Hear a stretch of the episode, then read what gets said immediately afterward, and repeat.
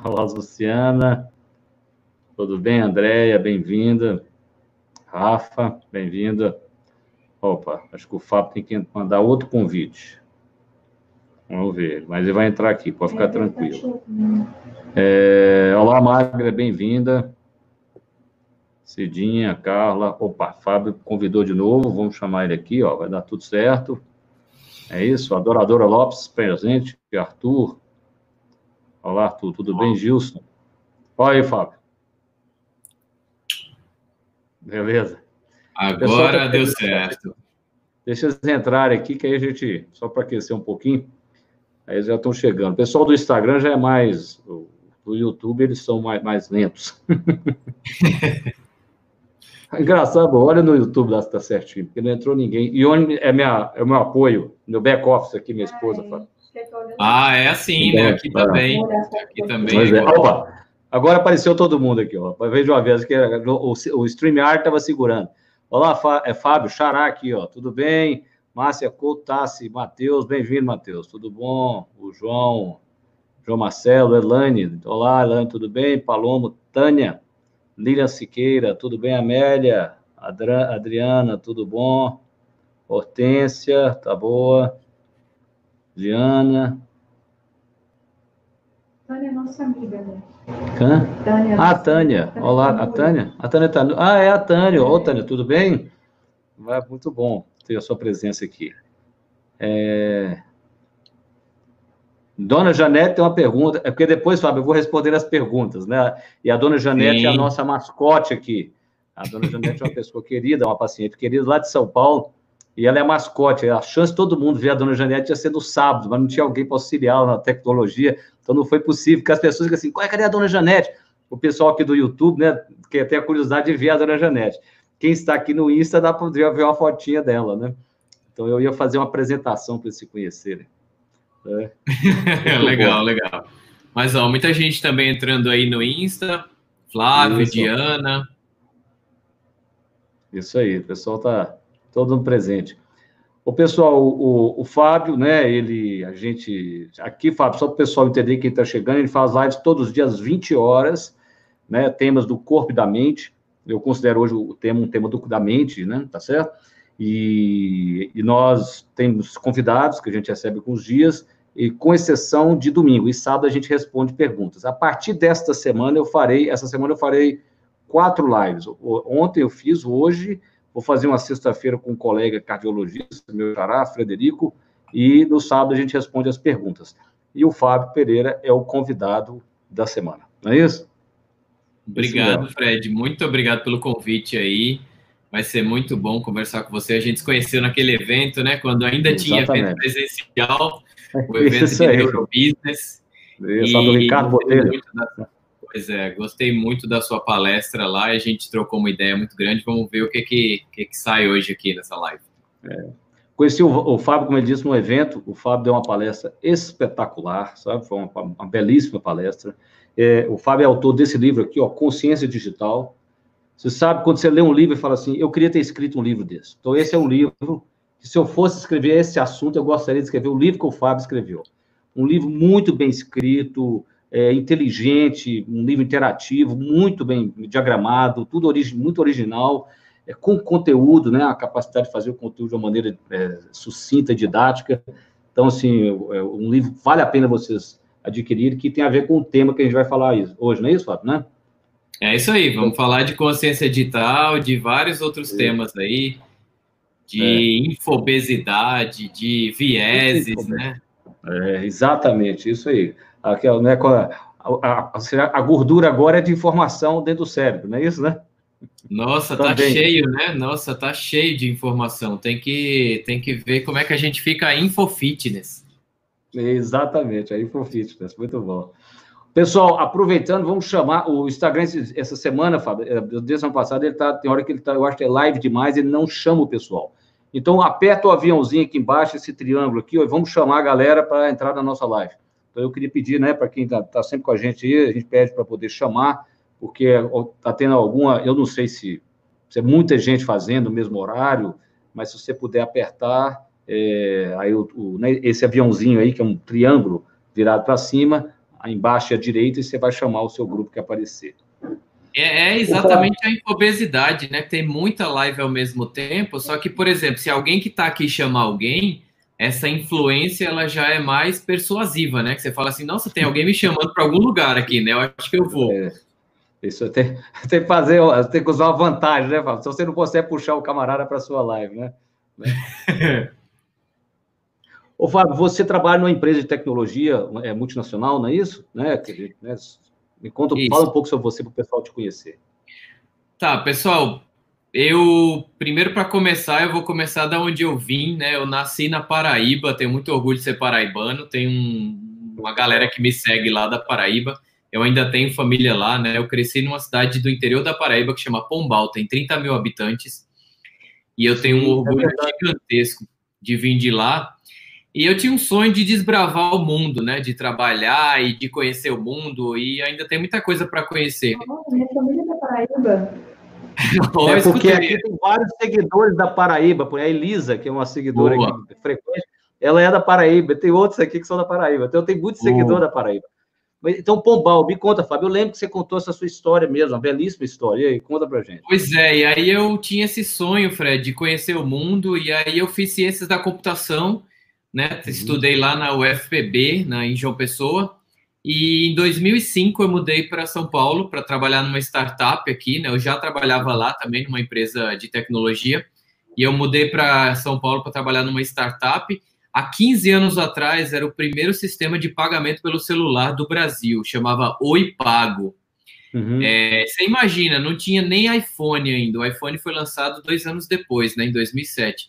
E a gente estava fazendo. Hoje saiu agora recentemente a forma de você transferir dinheiro através do WhatsApp, né? Você pode agora mandar dinheiro para a pessoa pelo WhatsApp. Então, em 2005, há 15 anos, eu estava trabalhando com um sistema de forma de pagamento através do celular, todo baseado em SMS, tá? Era um negócio.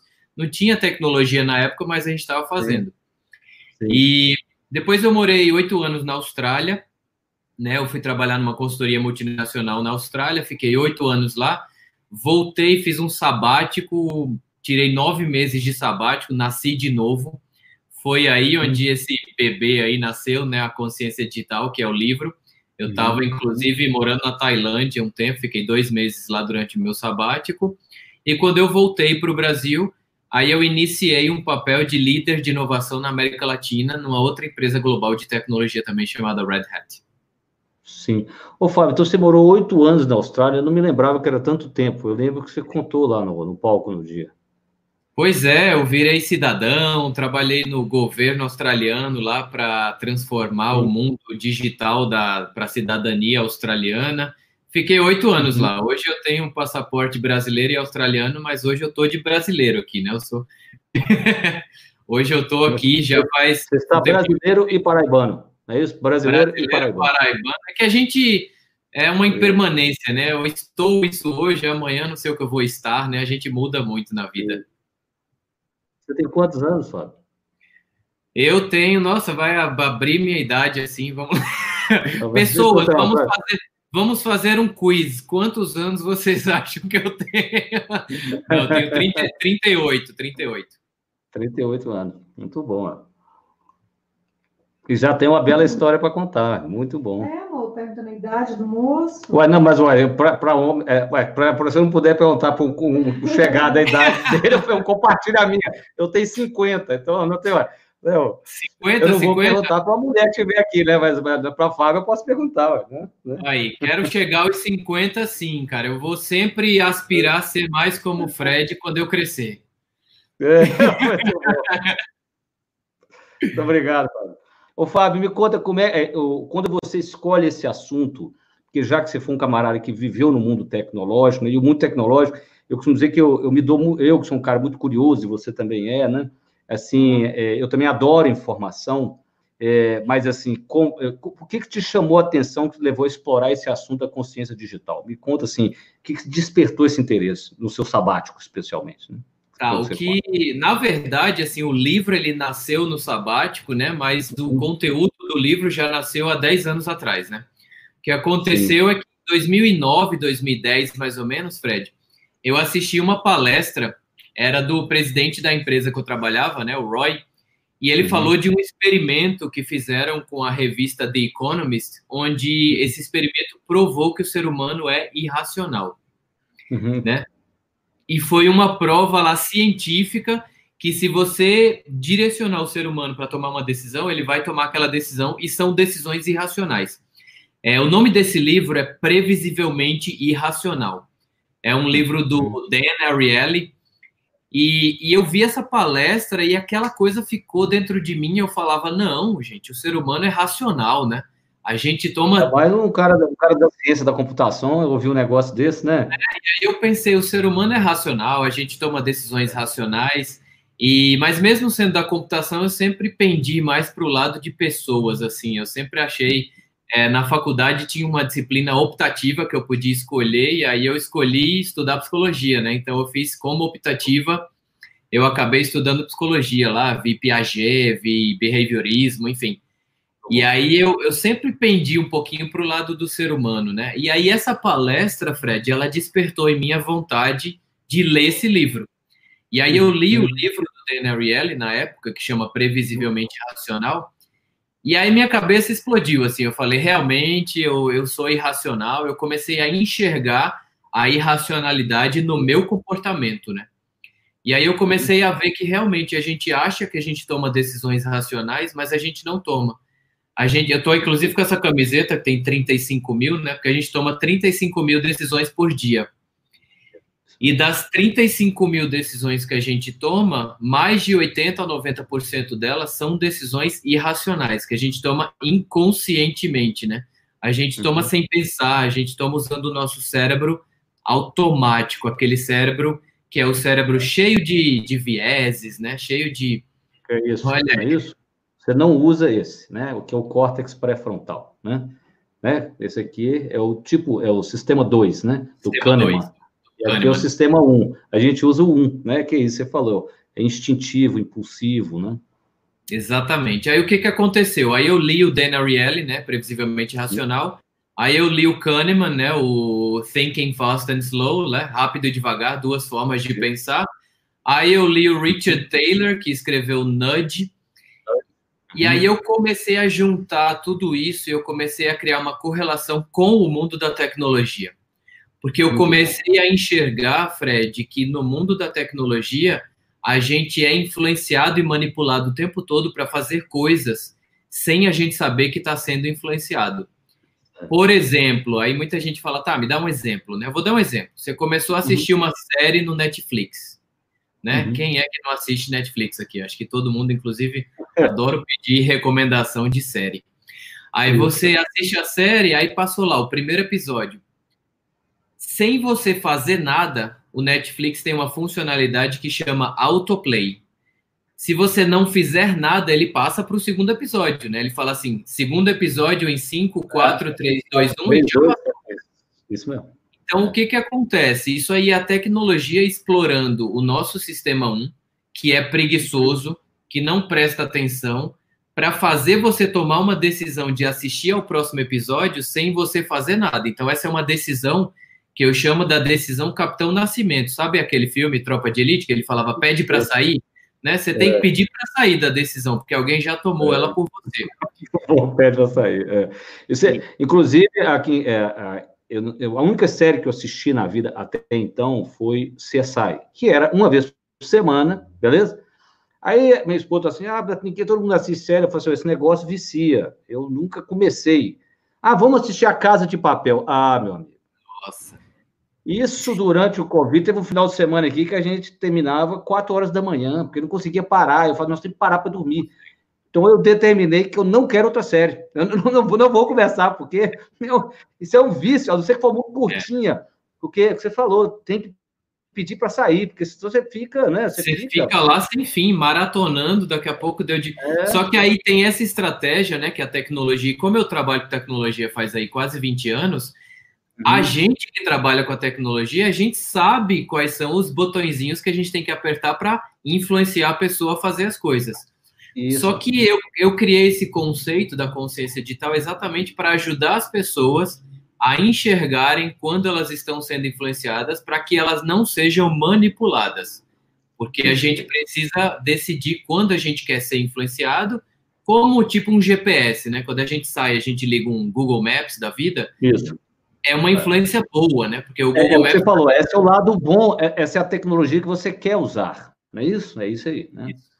Então, assim, ligar um GPS é uma influência boa. Eu quero delegar a minha decisão de que caminho tomar quando eu saio aqui de casa para. Quando eu saía, né, para ir para Faria Lima, sei lá, que é onde fica o escritório que eu trabalho. É, às vezes eu não sei se eu pego a Marginal, se eu pego a Sumaré, enfim. E aí eu coloco no Google Maps, o Google Maps sabe dos dados do trânsito naquele momento, né, que eu não sei. Então, apesar de eu saber assim, ah, mas se eu for por aqui ou por ali, naquele momento existe informação que o Google sabe que eu não sei. Isso. Então, nesse caso, a tecnologia está me ajudando. E aí, o livro é o conceito da consciência digital, é um conjunto de cinco habilidades, né? São os cinco Cs, uhum. que ajudam a gente a tomar melhores decisões. Quais são os Cs, os Cs, Fábio? Tá, o primeiro C é o C do controle, né? O, você, a gente precisa ter o controle das uhum. nossas decisões mesmo ter o controle de quando a gente for delegar o controle para a tecnologia, por exemplo, o GPS. É, a segunda é o C da concentração e foco. Né? Então, uhum. concentração e foco é algo que a gente, hoje, principalmente com tantos, é, com tantos, tantas distrações, né? Que atuam aí no nosso cérebro, é, é muita notificação o tempo todo acontecendo, né? A gente precisa sempre estar focado e concentrado. Então, vem o C da concentração. Existe um grande problema também hoje, que é o problema do equilíbrio conectado-desconectado, porque a gente hoje passa muito tempo conectado e a gente se esquece de se conectar com quem está do nosso lado. Exatamente. Então, a, a, tecnologia, ela aproxima quem está longe e afasta quem está perto, né? Porque muitas vezes você está tomando um café da manhã, jantando com uma pessoa na sua frente e você está, na verdade, em outro lugar, porque a gente está conectado com outro mundo aqui. Né? Como a memória está boa, o Fábio tem na aula dele uma foto que a esposa tirou, que ele estava sentado no, no bar, não sei, né, ele fala, Fábio? Olha se a memória está boa. E aí ela tira, tirando, gozando dele, ó, aí, ó, você está no celular. Aí ele mostra a mesma foto ali, aí ele põe o celular abaixo, ela tira outra foto ali a 10 minutos, a mulher que está atrás dele, ela continua no celular, né? Tinha uma, uma senhora na outra mesa, que 10 minutos depois, ela sentada com alguém, ela continuava no celular. Quem estava na frente dela não, tá, não interessava. Então, eu me lembro, né, né, que você fez essa sequência, né? Tipo assim, você deve ter procurado um outro mais culpado que você em volta. Então, ali atrás, não, né? Né, falei com a mulher, fica no celular aí só para eu.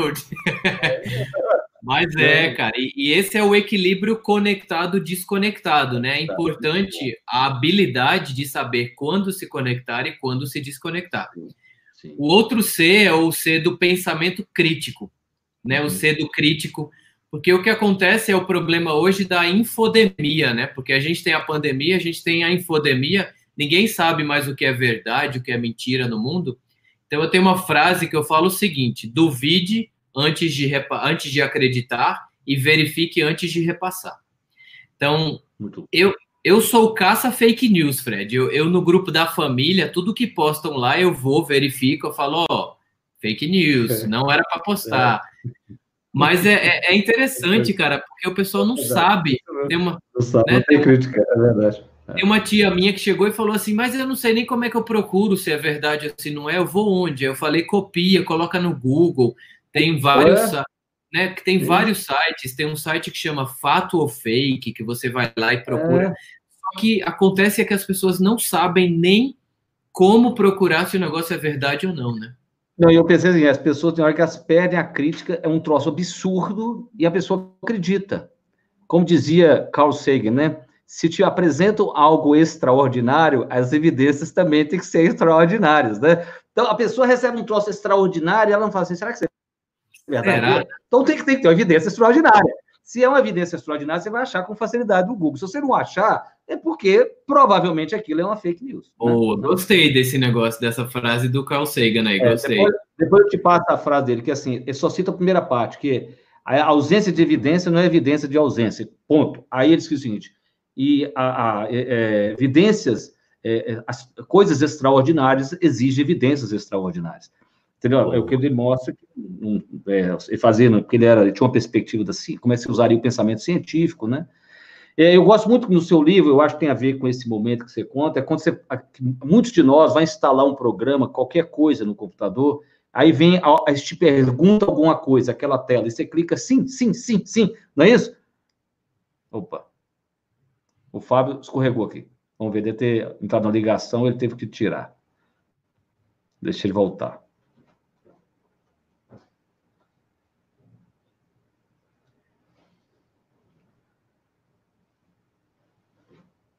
Opa, Fábio voltou. Fábio voltando. Olá, Elisa. Paraibana está aqui prestigiando. Muito bom.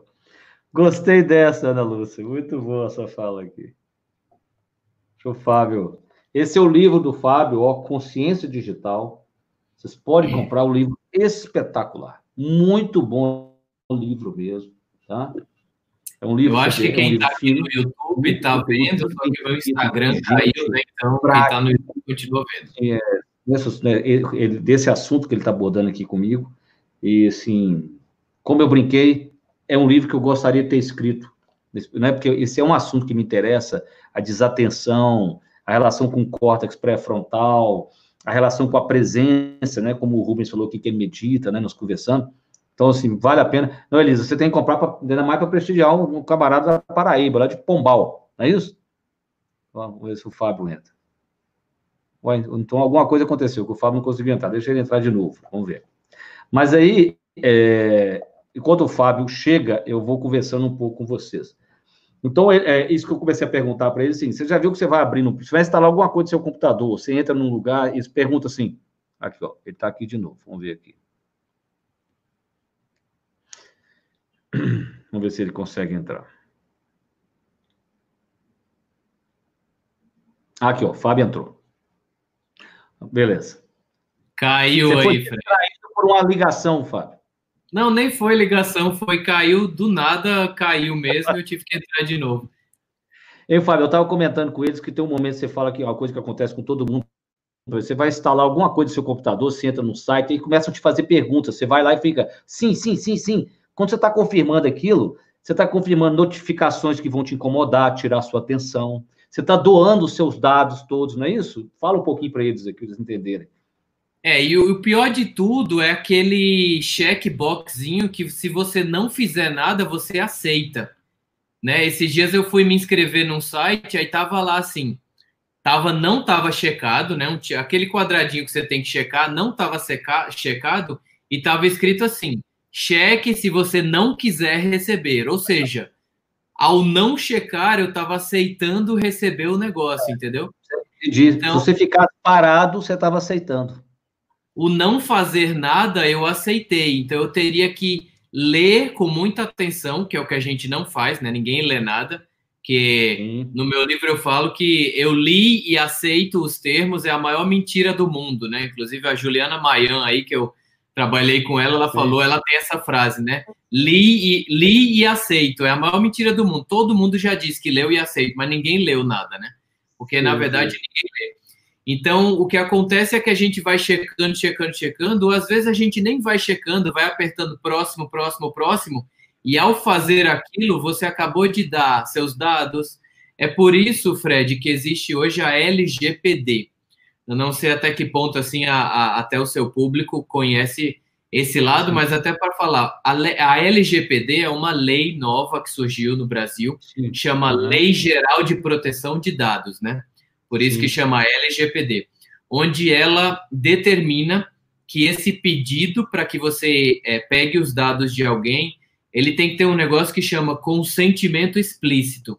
O que, que, é o consentimento explícito? Você precisa dizer que você está consenti dando consentimento para que a pessoa uhum. tenha os seus dados.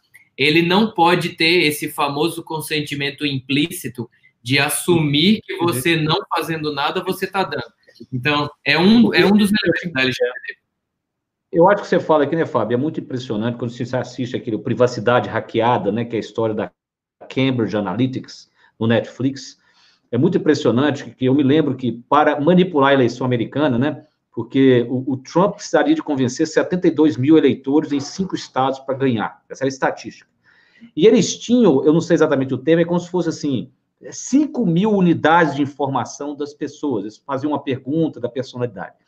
Aí o camarada mostrou que uma, um, uma criança que nascesse hoje, quando ela tivesse 18 anos, acredita que terá 80 mil do que eles chamam de unidades de informação daquela criança. É aquilo que o Val Harari fala também esses, as mídias sociais vão te conhecer melhor do que você. É, pela primeira vez na história, tem alguém que te conhece realmente melhor do que você. É a mídia social. Né? Eu participei de um evento, é muito bom você citar a Cambridge Analytica, que eu participei de um evento com o Patrick Fagan, que é um cara que trabalhou na Cambridge Analytica, né? Agora ele saiu e aí ele dá palestra e ele mostrou nesse evento dele, né, que se eu tiver 300 likes seus no Facebook, por exemplo, é com 300 likes eu consigo determinar a sua personalidade. Quando eu digo eu, uma inteligência artificial consegue Sim. determinar a sua personalidade melhor do que qualquer membro da sua família, com exceção da sua esposa. Ah, é, é. Eu não sei se a é. minha ouviu. Muito bom, é. Mas é sério, ele disse que a única pessoa da família que consegue te conhecer melhor do que o Facebook, com 300 é. likes, é o esposo e a esposa, o marido e a esposa. Que impressionante, Fábio. Nossa, cara. Fábio, e... você falou de quatro, né? Você falou, a, a última foi a concentração e o foco tinha mais uma depois. Qual que era? A quarta? E bom, você estava contando, faltou um. Faltou é. o C dos vieses inconscientes, né? Que na verdade é o conhecimento dos vieses inconscientes. Esse o que acontece... é o quarto ou quinto, o quarto ou quinto isso?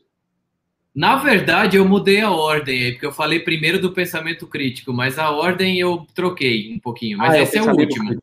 Agora é o último, é, tá, tá. É, o último é o pensamento crítico, só que eu já tinha falado nele, eu, eu pulei os vieses inconscientes, que é o 2 ou 3. Só que uhum. o que acontece, Fred, é que a gente a ciência comportamental já mapeou mais de 180 vieses cognitivos. Né? E o que, que é um viés cognitivo? É como se fosse um. É uma forma que a gente tem de pensar que não necessariamente é racional, a gente toma uma decisão baseada numa irracionalidade. E, por exemplo, a aversão à perda é uma irracionalidade, né? um viés Sim. cognitivo que a gente tem. Sim. E se eu for num site, por exemplo, agendar um hotel, e o site uhum. disser que só tem um quarto naquele hotel e que se eu não agendar agora eu vou perder, eu Isso. tenho mais probabilidade de agendar aquilo porque a, a, a versão à perda, né, aquele viés cognitivo, vai bater em mim e eu vou falar, nossa, eu tenho que agendar esse negócio agora. Então, o viés da, da, da versão à perda é só um de mais de 180 vieses que foram mapeados. E se a gente não conhece esses vieses, a gente vai ser manipulado o tempo todo, né? Porque a gente vai tomar decisão baseado no viés e a gente vai ser uma decisão inconsciente. Então eu digo que o conhecimento dos vieses inconscientes também é muito importante para a gente. Sim, sim. Eu, eu achei que é, que, por exemplo, agora, né, por exemplo, o viés da disponibilidade da informação sobre a pandemia, né, que é aquela história, quando cai um avião, todo mundo fica com medo de voar, né? Então, o viés da disponibilidade da informação vai gerando medo da pandemia, que é a única informação que aparece. É, você falando sobre isso, eu estava hoje correndo, levando, eu vou comentar isso com o Fábio. Que eu acho engraçado, o camarada vai dar uma aula sobre gatilhos mentais e marketing. E aí ele vira e, e emite uma opinião assim: eu sou contra lives todos os dias, eu acho que isso não, é, não gera engajamento. Eu falo assim: o cara acabou de ser vítima de, uma, de um viés da confirmação. Ele, é uma coisa que ele acredita, que ele fala assim: no caso de Fulano, quando ele for citar, eu vou dizer, eu cito uns quatro que ficaram famosos porque faziam live todo dia. Pode ser uma correlação, não é causa e efeito. Mas você vê, ele mesmo, dando aula sobre gatilhos mentais, não percebendo que ele foi vítima de um viés de confirmação. Ele buscou algo que confirmava aquilo que ele está falando, que é uma mera opinião no caso dele. Não é que ele mostrou nenhum dado né, de ampla pesquisa, né? Isso é muito curioso. Né? É, mas uh, é, o que eu acho legal dos vieses é que tem o viés que chama blind spot bias, né? Que é o viés que a gente acha que a gente não tem vieses. né? Eu, a gente acha que não, isso aí é só os outros. Eu não, isso aí é coisa de. É só os outros. E desse que cara aí deve ser assim, né? Ele pensa que, ele é não efeito, tem. Né? Você sabe que tem um efeito, um efeito Donny Kruger, né? O Donny Kruger é um efeito que você conhece. Esse é isso aí, ó, né? É, o, o Donny Kruger, o pessoal entendeu o seguinte: eles aplicaram uma prova, vamos supor, num grupo. E aí eles fizeram as notas e perguntaram assim, você tinha no final de falar quanto que você achava que você tinha tirado em relação ao grupo. Então, vamos supor, você estaria o quê? Acima de 60%, né? acima de 6, de 6 em 10, ou você estaria abaixo de 6 e tal.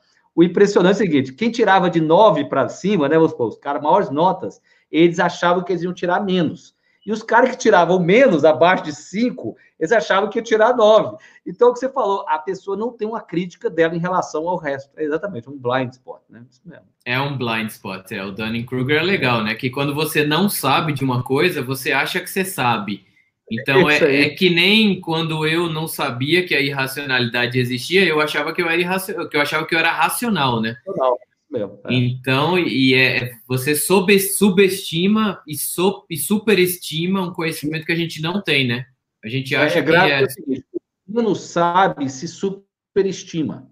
E o que mais sabe, ele se subestima. Então vira o seguinte, porque o que mais sabe, ele acha que o outro sabe, só que o outro não sabe. E o que não sabe, acha que sabe muito mais do que sabe. Então vira uma, uma bagunça, né? Isso, mesmo, né? É. Isso aí. Pois é. Muito bom. É o famoso a gente não sabe que não sabe, né? E aí a gente é. acha que sabe o que a gente não sabe, e, e, eu acho que o primeiro passo da consciência é exatamente a gente saber que tem um monte de coisa que a gente nem sabe que a gente não sabe, né? É muita coisa, né, Fábio? Quando você começa né, a ver a vastidão do conhecimento, né? É muita coisa. Né? É.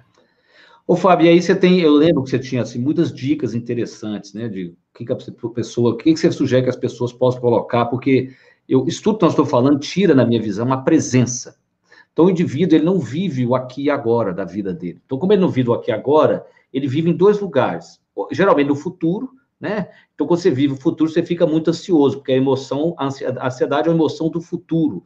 A gente não fica ansioso pelo que já aconteceu na vida. Então, as pessoas ficam no futuro, elas estão, ansiosas. Então, a ansiedade é, um, é o mal desse século, você pode dizer, do final do século XX, porque as pessoas estão sempre no futuro. Ou quando você não está presente, você vai viver o passado e vai ruminá-lo.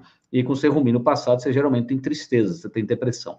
Então a falta da presença, né, de estar aqui agora, nos adoece.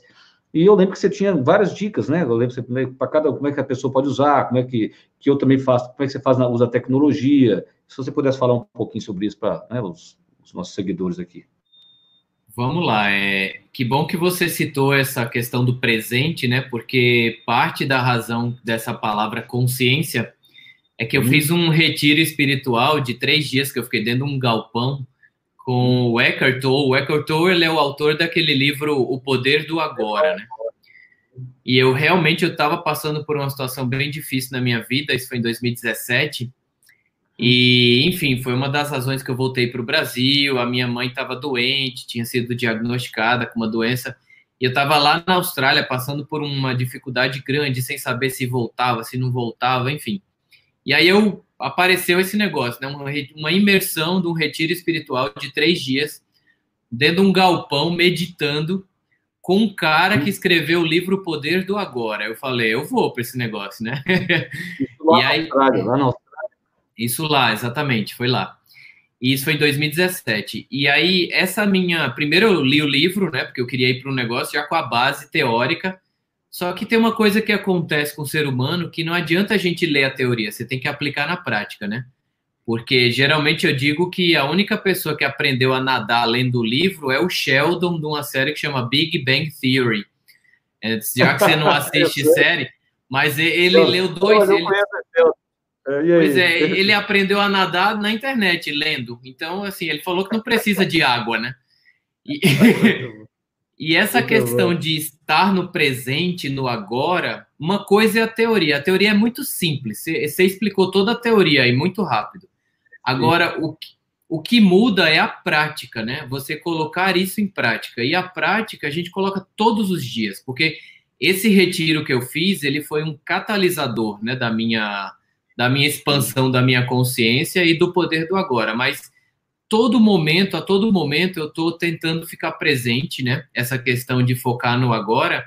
E a gente tem que ter o que a gente chama de atenção plena, né? Atenção plena, quando a gente percebe que as nossas emoções estão entrando em estão entrando em ebulição e elas estão tentando tomar conta do nosso corpo, a gente precisa dar aquela focada uma dica muito simples é a questão de focar na respiração, né? Um negócio tão simples e todo mundo aí faz milênios que a gente fala sobre isso, que todo mundo fala, né? Que o foco na respiração, a meditação, ela melhora o nosso bem-estar.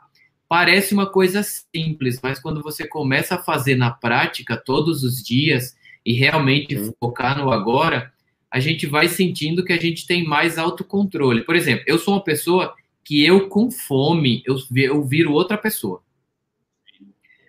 São duas coisas, né? Fome e sono. Quando eu tô com fome e com sono, e aí eu identifico isso em mim mesmo, né?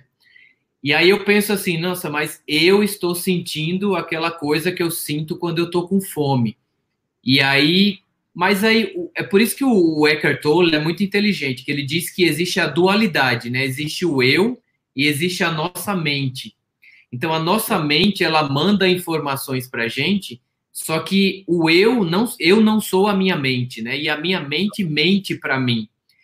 Então, o que que eu uso? Eu uso muito a questão de deixar os meus equipamentos digitais sem nenhuma notificação, porque a questão da notificação, ela te tira do agora, né? Você tá focado em alguma coisa e aí do nada, pum, toca alguma coisa, mensagem no WhatsApp, mensagem no Instagram, chegou um e-mail. Então a maior dica que eu dou é a dica de você tirar as notificações do seu celular, porque a notificação ela te atrapalha, ela te tira do presente e ela te tira daquele foco que você está tendo. Primeira dica muito simples é essa. A outra coisa é que quem usa muito computador, assim, não ficar com muita coisa aberta, não ficar com várias abas, vários programas abertos, porque isso também tira o foco e a concentração. É, o que a gente gosta de fazer muito é focar em uma coisa de cada vez. Né? Então eu digo que nesse momento eu estou focado nessa live, né? É isso que eu estou fazendo agora. Eu não estou nessa live também respondendo a uma pessoa em algum lugar e fazendo três, quatro coisas ao mesmo tempo, porque o ser humano existe um custo cognitivo aí, é como se a gente gastasse bateria do cérebro toda vez que a gente faz uma troca de contexto. Então, se eu estou fazendo uma coisa. Muito boa. Quero é saber, quero saber. Vai gostar. Ele é uma bicicleta na décima marcha. Ele só tem a décima marcha. A pesada. Para arrancar, dá muito trabalho. Mas depois que você pega a velocidade, você vai longe. Se cada vez você parar, você para a bicicleta. Aí você tem que começar de novo na décima marcha. Então, o que você falou, se você é interrompido várias vezes, você termina o dia muito cansado e aparentemente e você vê que você não fez nada. Porque você parou, começou, parou, começou, parou, né? Essa multitarefa, você está parando, você está mudando de tarefa. Então, é como se você tivesse que arrancar na bicicleta, na, dar a marcha mais pesada. Aí você fica muito cansado, né? Boa, gostei da analogia da bicicleta aí. E aí isso acontece com a falta de foco, né, Fred? E hoje cada um de nós, é o Herbert Simon, ele diz, ele tem uma frase que ele diz que é, o que a falta de atenção, o excesso de informação gera falta, gera escassez de, de atenção. Porque se você tem muita, sei lá, você tem muita água e essa água ocupa um espaço, você vai ter falta de espaço, né? Então, o que aquela coisa consome, você gera escassez quando você tem uma, uma quantidade muito grande dessa coisa. O que, que a gente tem muito hoje? Informação. O tempo todo é informação chegando por e-mail, pelo WhatsApp, pelo Instagram, o Google, né? A quantidade de informações que tem no Google. Quando a gente tem muita informação, o que que falta? Atenção. Então, hoje a gente vive na crise da atenção, né? A gente vive num mundo onde todo mundo sofre hoje de falta de atenção. É aquela coisa que a gente não lembra das coisas, não sabe onde achar, é, fica se distrai facilmente. Claro que eu entendo que existem os níveis de déficit de atenção que são níveis é, diferentes, né, para cada pessoa. Tem a doença e tem uma coisa Isso. gerada pelo ambiente. E aí, a pessoa que tem uma desatenção gerada pelo contexto, pela vida dela, ela passa agora a tomar ritalina, só que ela não tem a doença, né? Ela não tem a doença, né? E, e, na minha opinião, isso é um problema. Você está fazendo, que coisa gente louca. É a cama de Procustos, né? Aquele, aquela, aquela mitologia, né? Na história da mitologia grega, que tinha uma cama numa pensão que o camarada encaixava todo mundo na cama. Se era maior, ele cortava. Se era menor, ele esticava. Então, você vê, é, a pessoa fala assim, não, eu, eu tenho que, né? Eu tenho um problema. Não, você não tem problema. Você está com excesso de estímulos e ficando desatenta. tomar o remédio não é a solução, né? Você tem que tratar o seu contexto, a maneira que você interage com o mundo, né? Não é isso? É, eu gostei dessa sua forma. Eu não conheço essa analogia aí da cama, eu vou até buscar depois. É, é o título de um livro do Nassim Taleb. O Nassim Taleb, um dos livros dele, chama Cama de The Bed of. É um livro de aforismos dele. Então vale a pena porque ele conta essa história e aí ele faz uma crítica a isso que nós estamos falando, né? A escola pega a criança, coloca ela dentro de um lugar apertado, uma criança que viu tecnologia desde os quatro anos de idade, né? milhares de pixels, e fala assim: a criança tem problema. Não, não, a educação que tem problema. E agora você dá remédio para uma criança. Isso é coisa de louca. Não, a escola que tinha que mudar, você não tinha que medicar a criança, não é, velho? Não é, Fica, é, e criança... essa questão da, da medicação ela é seríssima, né? Porque, por exemplo, se eu vou fazer um teste de diabetes, existe é. um teste muito real que mostra o nível de glicose e mostra Exato. se eu tenho ou não diabetes.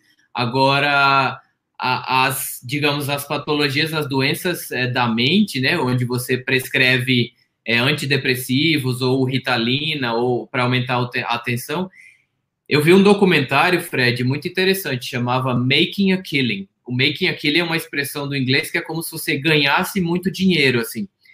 E ele falava exatamente da prescrição desenfreada de psicotrópicos, né, dos medicamentos para a mente, né, para dos medicamentos psiquiátricos, porque basicamente é assim, se eu for num psiquiatra hoje e, e, ele fizer três, quatro perguntas e, por exemplo, eu tiver com dificuldade de dormir, eu tiver qual, qualquer coisinha assim, eles fazem isso cientificamente, sabe? Tem palavrinhas que você fala, você sai de lá com a receita de um remédio fácil. Então, é, é difícil, porque como é que a gente vive no mundo onde isso às vezes gera muito mais problema do que solução, né? Então, a, ah, os os psicoestimulantes, tipo a Ritalina, é pior porque 5% das pessoas no mundo se tornam bipolares, que é uma doença mais grave, por o uso de uma substância psicoativa. E as anfetaminas são uma delas, entendeu? Então, nós estamos tacando remédio em gente que não precisa e no, com risco de gerar. E isso no longo prazo, que a pessoa não tem indicação para o medicamento, como você disse, se ela tivesse um déficit de atenção grave e tal, Aí você recebe pessoas assim, ela desenvolve um quadro onde ela tem uma angústia, uma, uma angústia inquieta. É um troço, chama disforia. Então, é o cérebro agora ele fica rápido, só que ela começa agora a pensar coisa ruim. Então, então é uma, é, não é uma depressão comum, porque a depressão o camarada fica para baixo, entendeu? E, e, na minha opinião, isso é fruto disso, de um excesso de tomar, né, de, um, de você achar... Eu costumo dizer o seguinte, o cara acha o seguinte, é igual o caminhoneiro tomar a rebite para dirigir. Você tomar uma noite, que é igual eu e você tomava, na nossa época, sei lá, meio litro de café para estudar para a prova no dia seguinte, não é isso? É, uma vez por mês. Agora, se você tomar isso todo dia, meu amigo, acabou o seu cérebro, né? E é isso que é. as pessoas fazem, né? Infelizmente. Exatamente. Então, até perguntaram aqui, eu queria só responder que perguntou, eu não consigo me concentrar, meu filho de 20 anos também não, nem minha filha o que você acha que é? Então, já que a gente falou do C da concentração, eu vou até tentar responder essa pergunta. A falta, a falta de concentração, ela pode ser causada por diversos fatores, claro, só que existem distrações que vêm tanto de fora quanto distrações que vêm de dentro. Né? Tem um livro que eu ajudei a fazer a tradução técnica desse livro, o nome do livro é Indistraível é de um cara que chama é. Nir, é, Nir Eyal, ele, ele escreveu esse livro em inglês, ah. chama Indistractable. E tem esse livro. E ele fala muito, né, que a falta de concentração, ela vem das, das possíveis distrações. E a gente acha que a distração, ela só vem de fora, né? A gente acha que, ah, se eu desabilitar o meu celular, as notificações e tal, eu não vou ser distraído. Só que o grande, a grande pegada do Nir, né, é que ele diz que a gente tem as distrações que vêm de dentro. A distração que vem de dentro é aquela vontade que a gente fica de você estar tá fazendo uma coisa e vem uma vontade lá dentro de fazer outra. Né? É tipo assim, eu tô aqui falando com o Fred, aí vem uma vontade dentro de mim assim, será que eu recebi uma mensagem no meu WhatsApp? Isso. Será que aquele grupo lá me respondeu aquela pergunta? Será que está tendo alguma mensagem que eu estou perdendo, né? Aí entra a versão a perda, né? Entra um negócio que chama FOMO. O FOMO é o Fear of Missing Out, né? que é o medo de estar tá perdendo alguma coisa. Eu não tem como eu não estar perdendo alguma coisa. Nesse exato momento, é, em, em, um minuto na internet são transmitidas 700 mil horas de vídeo pelo Netflix. Será que é. eu não estou perdendo nada agora? Eu estou, então. É, eu estou perdendo e eu estou é feliz que eu estou perdendo, porque eu estou aqui de boa conversando com o Fred, enquanto tem um milhão de coisas acontecendo. Então, só para responder aí, até falaram do FOMO, a falta de concentração, às vezes, vem até lá de dentro, porque você fica pensando: será que eu estou perdendo alguma coisa? Será que tem alguma mensagem que eu não vi? Então, tem um negócio que eu gosto que é o JOMO, né? Que é o Joy of Missing Out. É você ter a uhum. alegria de estar perdendo. Porque Sim. todo mundo está perdendo. E se você não estiver perdendo, se você achar que não está perdendo, vai gerar essa ansiedade, vai gerar a falta de concentração. Muito bom. É, você está é, elaborando uma perda, você sempre está perdendo alguma coisa, né? É, você aceitou. É. O, é, é muito interessante isso, você falou, é verdade. E a versão à perda é um viés poderosíssimo, né? né? Que é o que o Kahneman mostrou quando ele ganhou o Nobel, né? Que, né, quando ele mostrou que o camarada entrava na bolsa de valores, né? O Kahneman, o Kahneman, o primeiro psicólogo a ganhar o Nobel, né? Porque é, Pavlov não se considerava psicólogo e nem Herbert Simon também era psicólogo, mas não se considerava. É, então, o Pavlo é, é Kahneman foi o primeiro, ele mostrou assim, o cara entrava na bolsa de valores, ele ganhava. Quando ele ganhava, todo mundo falava assim, agora ele vai apostar mais. Não, ele tirava o dinheiro e punha na, na, na, na aplicação conservadora. Quando ele começava a perder, por uma versão à perda, ele aguentava mais um pouquinho, ele aguentava mais um pouquinho, não é isso, né? Ele não queria reconhecer que ele perdeu, não é isso? Né? Então ele ficava, ficava, ficava, né? É aquele negócio que você tem que você pôs 10 mil, deu errado. Fala, não vou pôr mais 20, pôr mais 20. Ah, não, agora que eu pus 30 mil, é que eu não posso fechar esse negócio mesmo. Aí você vai até bater no fundo do poço. Mas você bater no fundo do poço, como não tem onde mais para ir, aí você fecha o negócio, né? É isso aí. Tem um, tem um viés que eu gosto, que é parecido com esse aí, que chama Sunk Cost Fallacy. Sim. O Sunk Cost Fallacy é assim: você está cavando um buraco e está se enfiando nesse buraco. Isso. Você está indo num negócio que você sabe que vai dar errado. Isso. Aí você já deu errado, já perdeu, sei lá, 5 mil reais. Aí você sabe que você vai perder mais, mas você fala assim: ah, mas eu já perdi 5, agora eu vou continuar. Isso Se você está cavando um buraco, não é melhor tentar sair do buraco ao invés de cavar mais, né? Mas não, o camarada fica lá cavando, eu vou cavar mais, que eu quero me enfiar mais no buraco, né? Que eu já Vou puxar aqui umas perguntas, então. Vou ver o pessoal aqui. Ó, a Terezinha, aqui, ó, seguidora nossa aqui, teve Covid, então Terezinha está recuperada, graças a Deus. E Terezinha agora é uma super-humana, é isso? É uma super-humana, né? Tá aí, firme. Muito bom. Então vamos lá. A gente começa com, com o YouTube, vamos ver o que, que o pessoal aqui tem, que está perguntando. Campina Grande, o Marcelo é do maior forró do mundo, não é isso? Olha aí, conterrâneo, conterrâneo paraibano conterrâneo. aí. Tem outra aqui de uma outra cidade que termina é, Paricó. É, ela falou aqui, depois eu vou puxar aqui no Instagram dessa sua cidade também. E tem a Elisa, que é, é em João Pessoa. Né? A Luciana pergunta se né, os viés têm a ver com os gatilhos mentais de uma série. Né, no fundo, é, nós estamos falando da mesma coisa, né? É isso? Tem muito a ver, sim. Na verdade, é o existe uma palavrinha que chama nudge, né? Que é o livro do Thaler, que ele ganhou o Nobel em 2017 o nudge é um empurrãozinho, que é exatamente a gente usar alguma, algum mecanismo para ativar um viés para influenciar alguém a tomar uma decisão. E tem muita gente que chama né, dos gatilhos mentais, é, tem várias palavras para falar do, do mesmo assunto. Assim. É, para a pessoa entender, por exemplo, quando você entra no, no bandejão, a salada está primeiro, aquilo é um nudge. Porque se deixasse a salada por último, você não colocar, você não, o seu prato já estaria cheio, entendeu? Isso é um exemplo de um nudge, né? Um nudgezinho. Você coloca o mais saudável, obriga a pessoa a se. A se a primeira, é, você vai numa gôndola do supermercado, né? Você coloca na sua altura aquilo que você quer vender mais rápido. Por exemplo, nos Estados Unidos, né? Você não tem como proibir refrigerante no, no, na escola, porque é um direito a pessoa, né? Numa discussão da que você tem direito ou não de tomar o que você quer. Então, o que, que eles fazem no nudge? O que é saudável fica na altura da criança, o que não é saudável está um pouquinho mais alto. Então, você dá um empurrãozinho, né? É isso aí, é o um empurrãozinho é o famoso nudge, né? Que não é o nude, pessoal, não confundam. Uma vez eu dei uma palestra e o pessoal chegou, falou: Ah, agora eu entendi. Eu pensava que você ia falar de nudes, mas era nudge, né? Aí o pessoal entendeu. É. Aqui, ó, alguém perguntando: esse é o livro, esse é o livro do Fábio, Consciência Digital, tá certo? Consciência E alguém, fa alguém falou aí que estava esgotado no, na Amazon. Depois até me manda uma mensagem que eu vou ver aqui. Se tiver esgotado, eu mando uma mensagem para a editora para saber Sim. se tem estoque ou não. Porque estão dizendo que está esgotado aí. Mas é, manda uma mensagem para mim direta no Instagram que eu consigo para você estoque. Eu tenho estoque desse livro. Se esgotou na Amazon, eu tenho estoque Sim. dele. Então acho que até falaram aqui que estava esgotado. Se tiver, pode mandar um direct para mim que a gente manda para você. Aí, então beleza, pessoal, tá? É... Muito bom.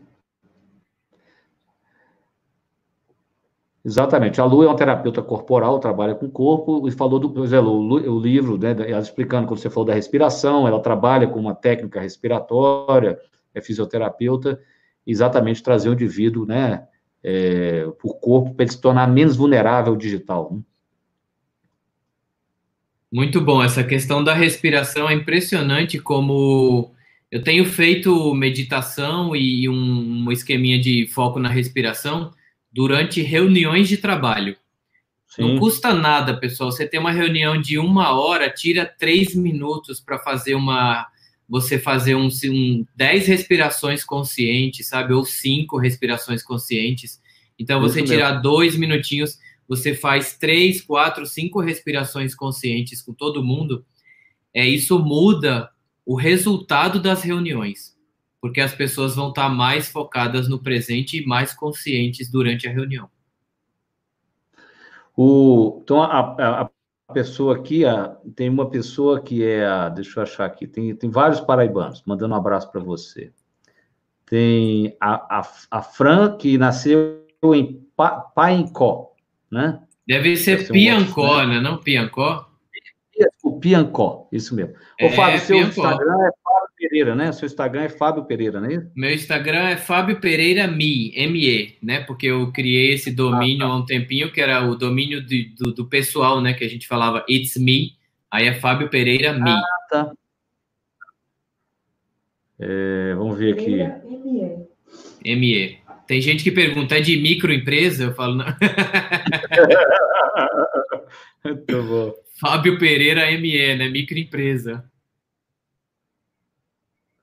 E tem outra, alguém lá mandar, a Laudete de São João do Cariri, alguém aqui tá mandando um abraço, que é outra cidade, Olha, tá vendo? Vários né? abraços aí. Vamos, a gente vai agora ter os, a audiência de um no outro, é. né? Quando começar a aparecer gente da Paraíba agora mais para você, você vai falar, ah, isso é, é. seguidor do Fábio.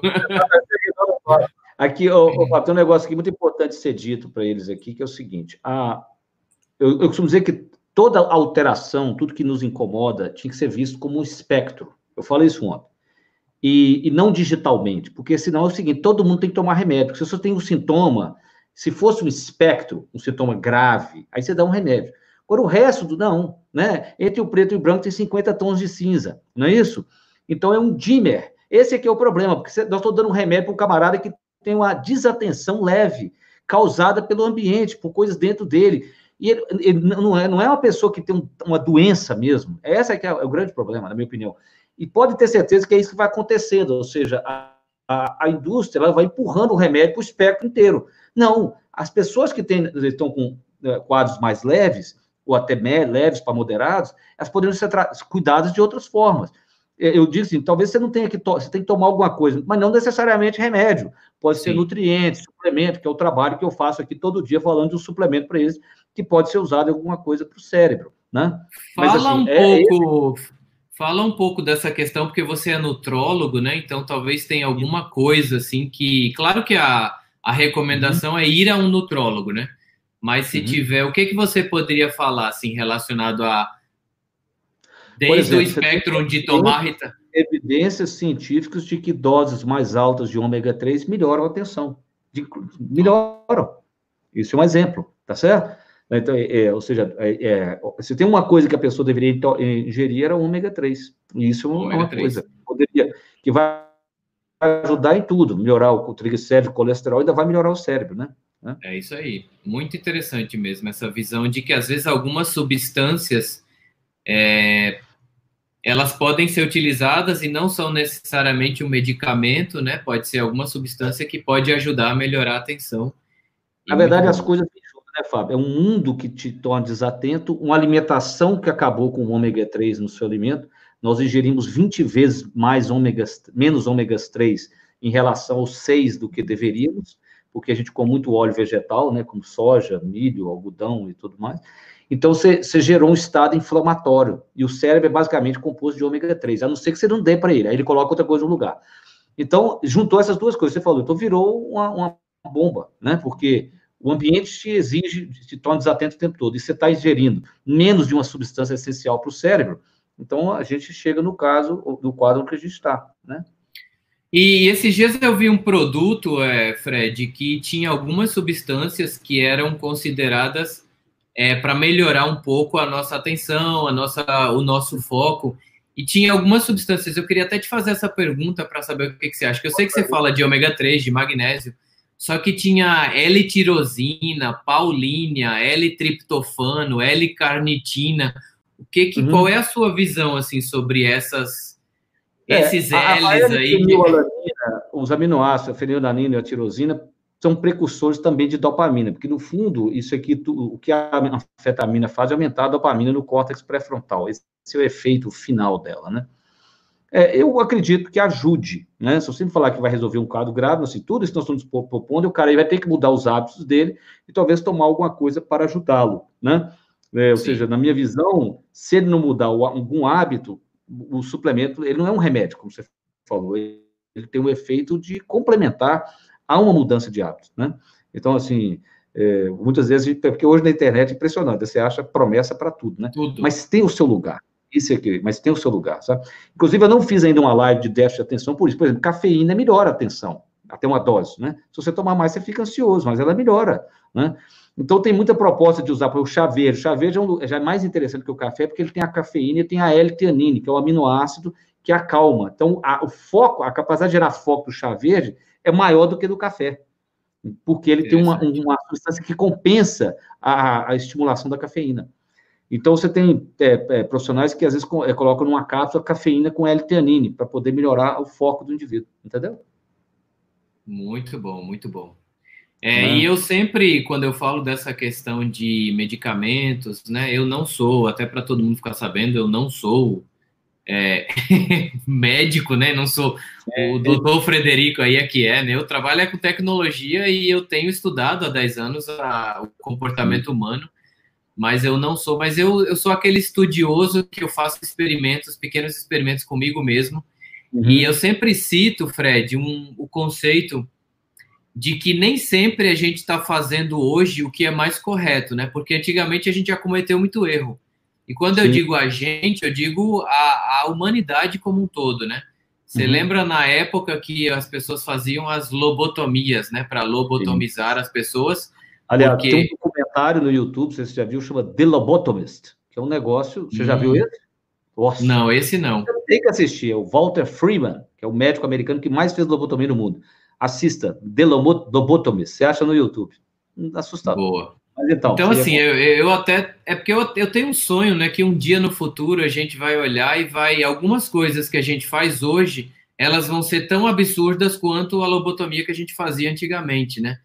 Sim, é, sim. E eu tenho um sonho que coisas como, por exemplo. Oh, só um detalhe. É, quando tá, o papo tá muito bom, eu, eu estou me comendo meu tempo aqui. Eu queria fechar a live aqui, porque no YouTube corre. E a gente abre de novo, entra todo mundo, a gente termina de responder as perguntas, a gente fecha com mais uns 15 minutos. É tranquilo para você? Por mim, tranquilo. Então eu vou encerrar e abro outra live, tá, pessoal? Entra todo mundo que a gente vai continuar a conversa mais uns 15 minutos. Um abraço, até daqui a pouco. Falou!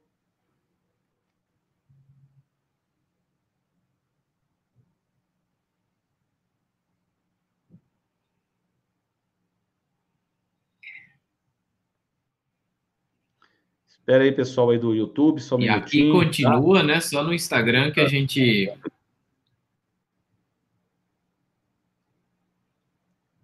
Um momento.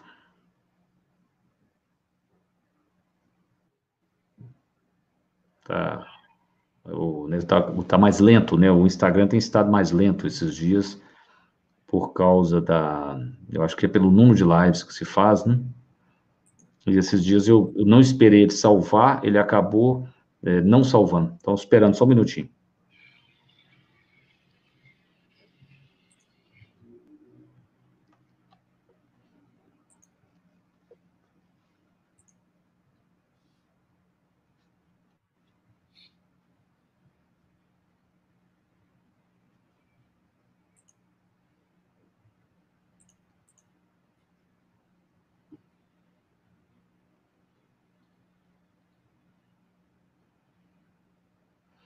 Então vamos lá, Fernanda Forte, todo mundo entrando, já temos ó, o pessoal chegando aí. Aperta o aviãozinho e vamos chamar a gente, que o papo está muito bom. Né? O Fábio já vai entrar aqui agora. Fábio entrando, o Léo fez uma pergunta interessante, vou fazer a pergunta, trocar aqui com o Fábio essa ideia do foco extremo.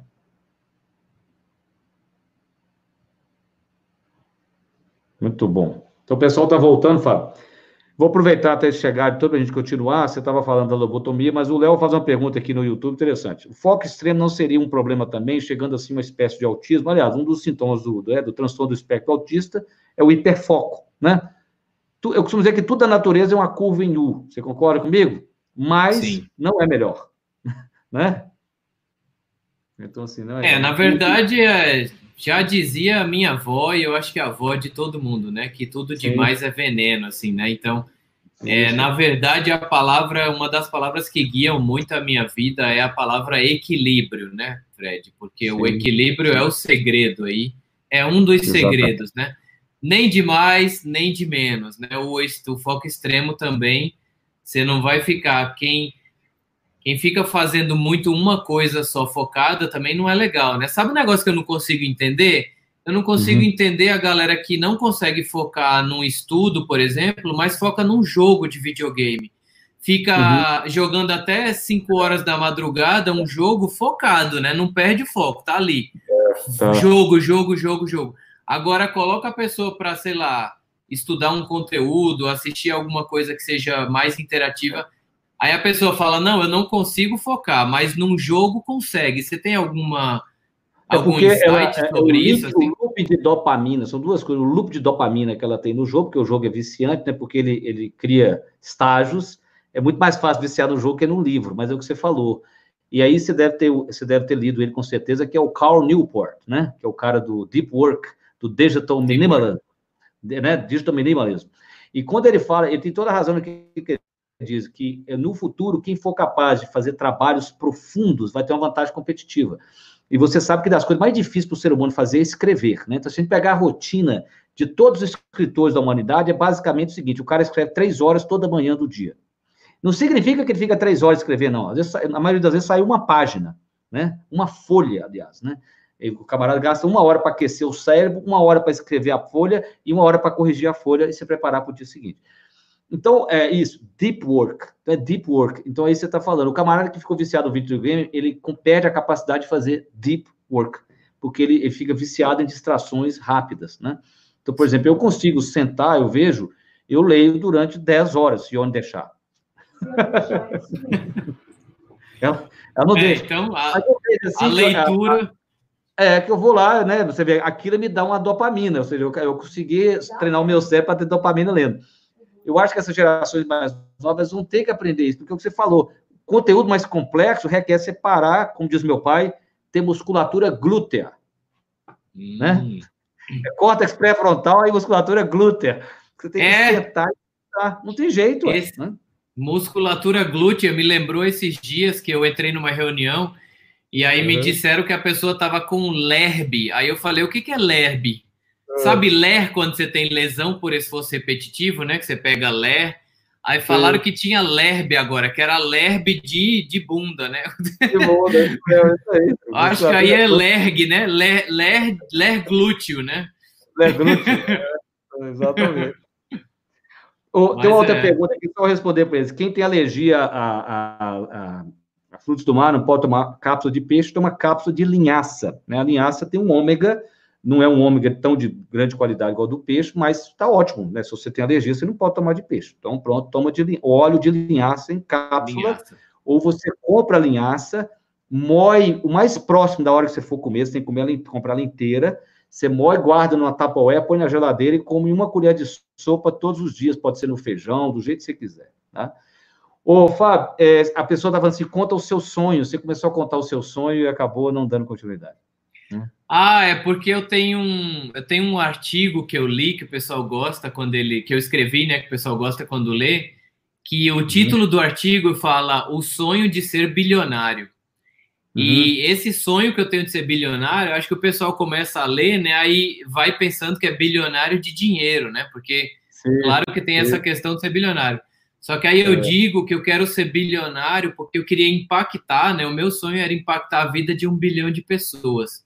Sim, e sim. Cada, cada pessoa que escuta alguma coisa e que se você repassar para outra pessoa, esse efeito de impactar a vida das pessoas, ele é exponencial, né? Então eu acho sim. que é muito possível isso, porque da mesma forma que o Dan Ariely me impactou há 10 anos atrás, e eu impacto a vida de outras pessoas, eu acho que uma ideia ela tem o poder de transformar vidas, né?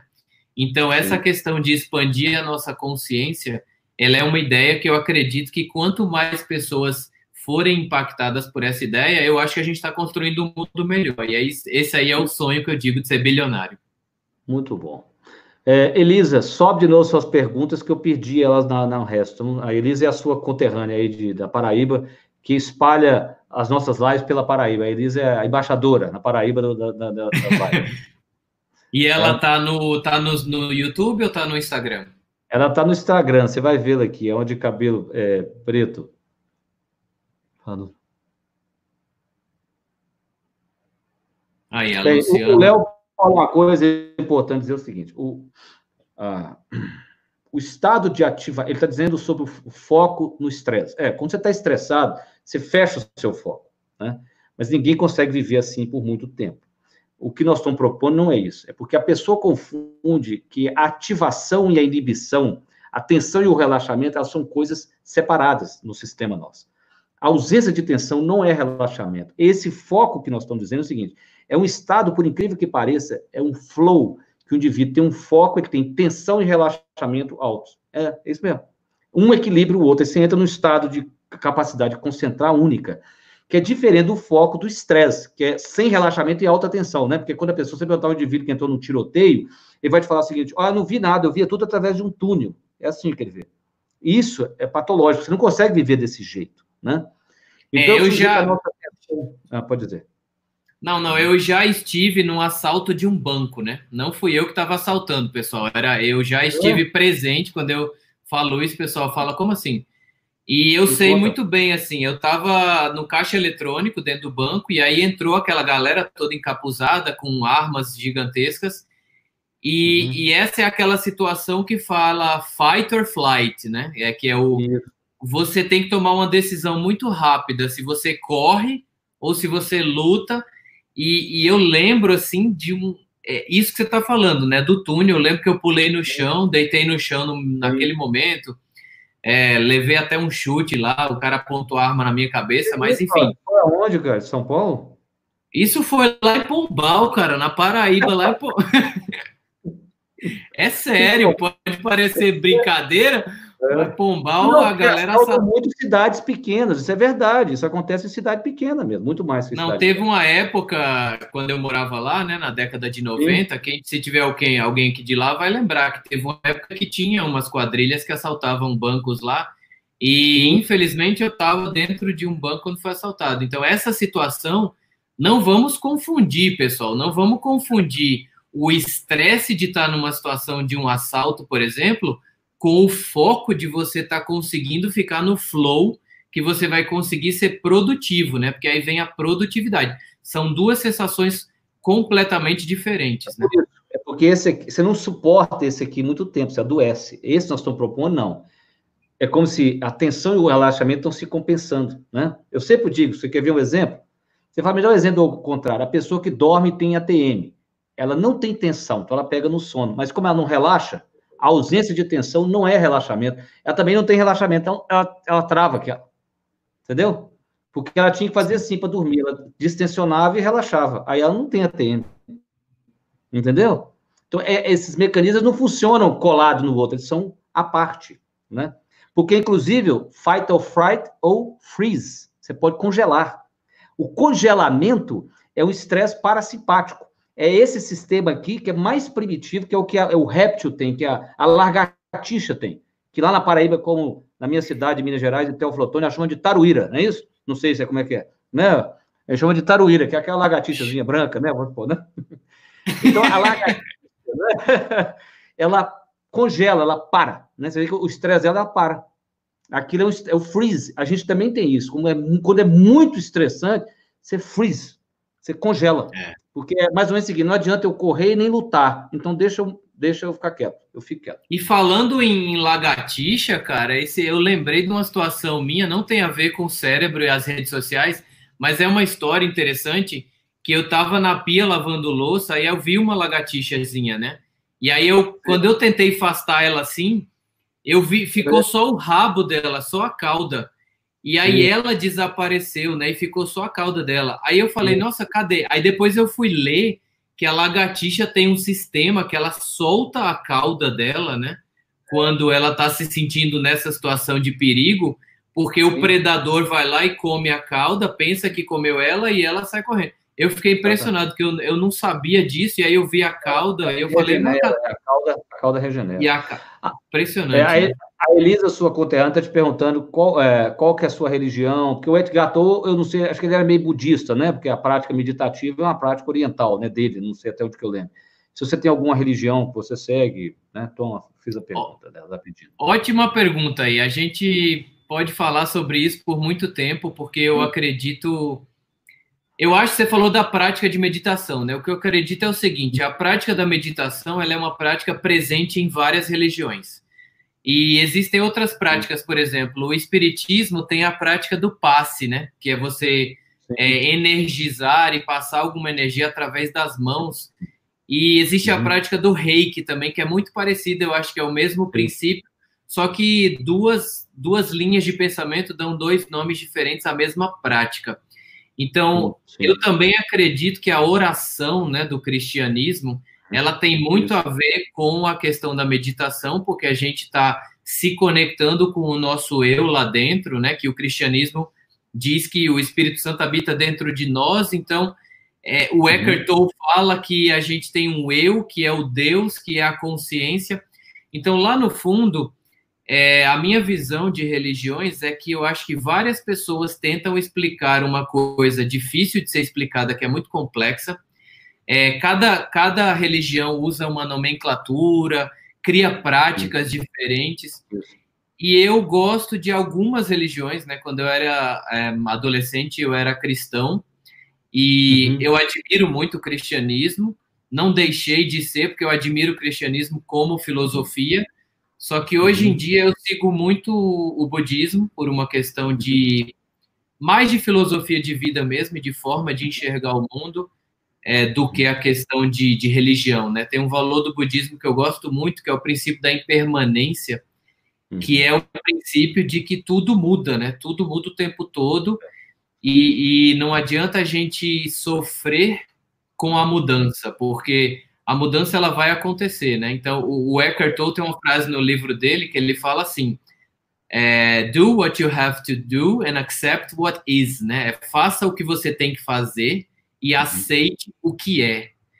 E aí essa questão de a gente aceitar o que é é impressionante, porque o, o, mais difícil é a gente saber o que, que é que eu tenho que aceitar ou o que, que uhum. eu posso modificar no mundo, né? Então, essa Isso, isso. É, eu, chamo, eu chamo o seguinte, eu brinco o seguinte, é, eu falei que eu tenho um artigo, igual tem é, Fernando Pessoa, navegar é preciso, eu brinco eu vou escrever uma, fazer uma, vou escrever um artigo chamado desistir é preciso. É, tem coisas que você tem que falar assim. Não, não tem, não, né? Ou seja, isso você fala assim, desapegar-se, né? Porque se você se apega, você não consegue caminhar para a próxima fase da sua, da sua vida, né? Principalmente, né, Fred, das perdas que são permanentes. Por exemplo, é, existem perdas que são. Você pode tentar conseguir de novo alguma coisa, mas existem perdas que são permanentes. Por exemplo, a morte. Irrecuperáveis. São perdas irrecuperáveis. A morte ela é uma perda irrecuperável. Então, é, aceitar a morte, né? E claro que existe o processo de aceitação, que tem que passar por ele até chegar na aceitação. Só que o processo de aceitação de uma perda irrecuperável, ela é muito importante para o ser humano. Porque eu conheço pessoas que sofrem por uma perda irrecuperável, 30 anos depois ainda sofrem. Né? E, e, e, aí eu digo, eu falo, sempre falo para meus pacientes, deixa ele voltar. Aí de novo. Aqui. É, espera que ele vai voltar. Desculpa aí para o pessoal que está me ouvindo. né? Eu acho que eu caí de novo aqui, mas vamos lá. Fábio, se você estiver me ouvindo, você está travado, tá? Só para você saber. Então, não sei que, como é que poderia destravar. Ah, ele vai entrar de novo.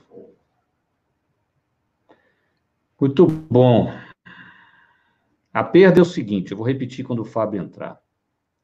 É, tudo que você valoriza. Aqui ele entrou, então já está mais fácil.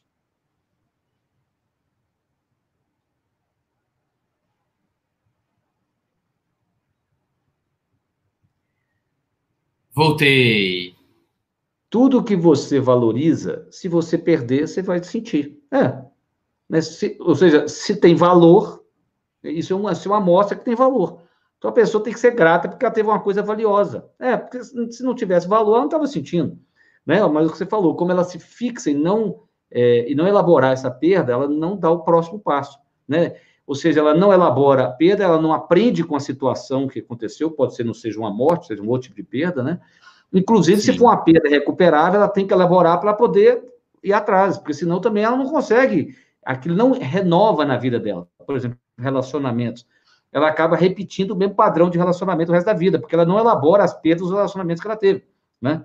Então, é. eu concordo com você também. Então, esse princípio do desapego, né, de, de, de né, o que passou, é, é, é, uma, é um princípio muito sábio, vamos dizer assim, para a gente usar na nossa vida, né? Sim, e aí, respondendo à pergunta, né, eu, eu já fui muito de, cristão em algum momento da minha vida, continuo admirando o cristianismo, já fui em centro espírita, e hoje Sim. eu me identifico mais com o budismo, né, então eu gosto bastante do budismo, mas é aquela questão até da impermanência mesmo, né? Eu não sou uma coisa, né? Eu, eu, eu acesso algumas formas de pensar, algumas filosofias para tentar me guiar melhor na vida, né? E eu, eu busco o melhor de cada uma delas, assim. Então, eu não tenho uma religião que eu sigo, assim, mas é um pouco de dessas três, assim. Muito bom.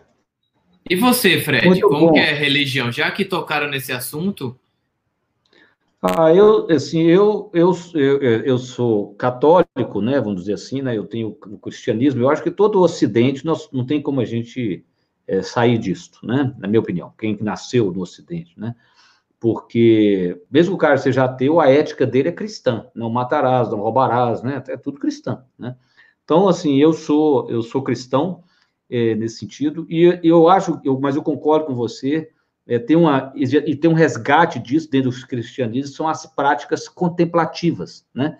Porque a prática contemplativa, a meditação cristã, ela existia.